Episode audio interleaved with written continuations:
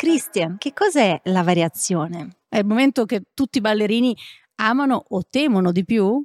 Esatto. In che squadra sei? Dipende da quello che devo fare, ovviamente. Stai ascoltando Due a teatro.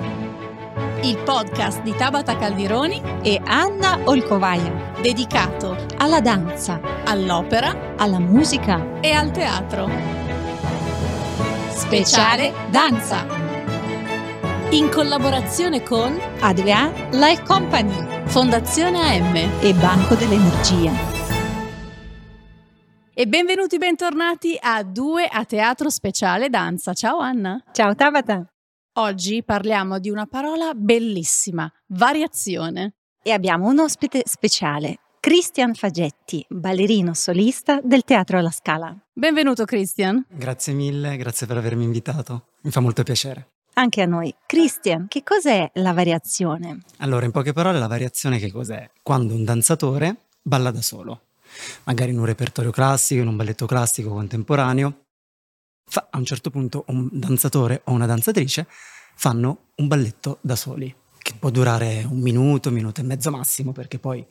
Insomma, È bello tosto. Esatto. Sì, quello che noi diamo un po' per scontato nel mondo della danza è che appunto la variazione è il momento in cui devi concentrare tutta la tua capacità, espressività, eh, Tecnica. la tua tecnica, è, è il tuo momento d'oro, Esatto. è il momento che tutti i ballerini amano o temono di più. Esatto. In che squadra sei? Dipende da quello che devo fare, ovviamente. Però temo. Temi. Cioè, eh, sicuramente dipende anche dai ruoli che vado ad interpretare, Mhm. ehm, però credo che ogni danzatore Mhm. abbia il passo tecnico che gli fa paura. Mhm. Ah, che le fa paura, pensavo che vuole dimostrare. Che vuole dimostrare sicuramente, ma è proprio lì. Quando sai fare bene un passo, se non ti viene bene, Ah, ti senti... nasce la tragedia. Certo. Perché, beh, io- ovviamente crescendo poi eh, si cambia, si inizia a dare meno peso a delle cose e molto di più ad altre. Tipo quando ero giovane, eh, se poco poco saltavo una pirouette e mi veniva un twirler non tanto bene, era una tragedia. Mm. Invece poi crescendo, insomma, inizia a dare peso di più magari all'interpretazione del ruolo. Esatto, c'è, c'è c'è anche tanto altro. tutta quella presenza scenica che tra l'altro è un tuo cavallo di battaglia perché tu in scena Grazie. sei anche un bravissimo attore, ti abbiamo visto Grazie. anche interpretare... Mi fa molto piacere che tu mi dica questa cosa. Ci No, tengo è, molto. È verissimo. Ma invece prima, prima di diventare un artista, diciamo, si studia. Certo. E tu ti ricordi la tua primissima variazione? Mm. La, primi- la mia primissima variazione risale al mio sesto corso nella scuola di ballo del alla Scala quando inizi- abbiamo iniziato a studiare repertorio. Quindi avevi quanti anni? 16 anni, 15-16 anni. E mi ricordo ancora la sensazione fisica perché di ba- la variazione eh, maschile della film al Gardè. Mm. Pesantissima, Mm. lunghissima. Normalmente quando un danzatore finisce di fare una variazione di salti, sei stanco, eh? Ma ti fanno male le gambe, le gambe appesantite.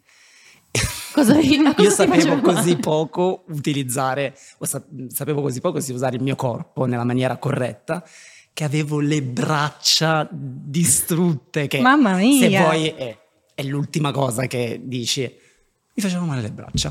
Poi, Però, però poi ti arriva un applausone e tu dici, ah, ce l'ho fatta. no, beh, lì però ero in, in, ehm, In accademia. sì, in In scuola accademia, in scuola di ballo ed ero in, eh, in sala ballo a provare questa variazione. Tra l'altro forse quella è la fase della vita in cui la variazione è legata alle audizioni. Esattamente, sì. Perché tu sai che ti prepari una variazione per un danzatore classico è imprescindibile sia per una danzatrice che per un danzatore preparare una variazione per poi superare le audizioni. Assolutamente sì, trovare lavoro. Quindi c'è anche- è legato anche a uno stato emotivo più, più- più complesso. Sì, assolutamente sì.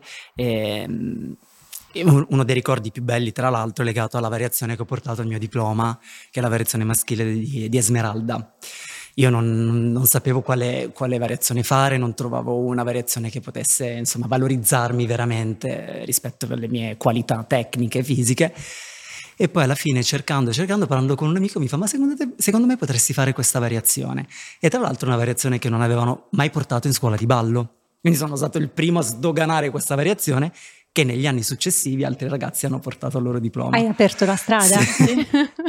Bello. sì. E adesso qual è la tua variazione preferita, se ne hai una in allora, ne, particolare? ne ho più di una, mm. eh, che sono legate ovviamente ai miei ruoli preferiti.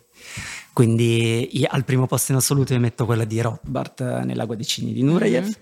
coreografia di Rudolf Nureyev, e, e, adoro molto il ruolo e la variazione di Mercuzio. Perché c'è anche la musica stupenda. Sì, sì. Io e Giulietta di, eh, Macmillan. Sì. E ho proprio dei ricordi bellissimi anche perché, soprattutto in quella di Rothbard, sono molto legato soprattutto al ruolo perché è come se fosse stato l'inizio del, della mia salita, dell'inizio de, di quando ho iniziato artistica. a ballare veramente. Le nuove generazioni sono molto fortunate perché iniziano a ballare molto presto, appena entrano in scuola di ballo, molto talentuosi, bellissimo.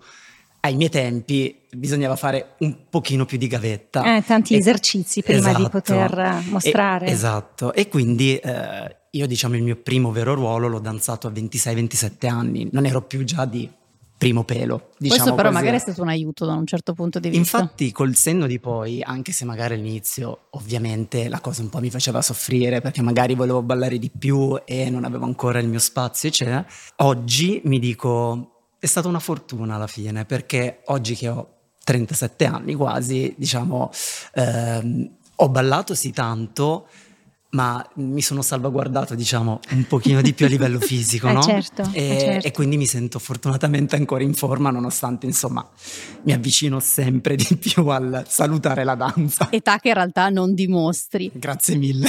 Ma Christian, eh, siccome ci seguono tantissimi giovani danzatori che sperano un giorno di diventare dei professionisti, tu hai un consiglio, un, un segreto per eseguire una variazione al meglio? Magari un, so, un rito anche scaramantico, che ne so. Allora, di riti scaramantici non ne ho. Mm. Uh, non so, forse prima lo ero un po' di più, adesso non più. Ehm, il consiglio più grande che do è quello di non perdersi mai d'animo e ne so qualcosa di questo perché a volte non crediamo mai abbastanza in noi stessi, a volte magari quando ci guardiamo allo specchio non ci piacciamo davvero realmente, vediamo addirittura la realtà distorta. Io dico di seguire le proprie sensazioni fisiche e di continuare a lavorare, lavorare, lavorare laddove non, non, non siamo contenti del nostro risultato finale. Secondo me il segreto è il lavoro. È lavoro. lavoro. sì.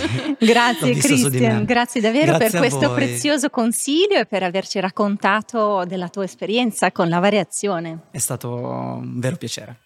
Purtroppo il nostro tempo è terminato, ma noi vi aspettiamo al prossimo episodio di 2 3 a teatro.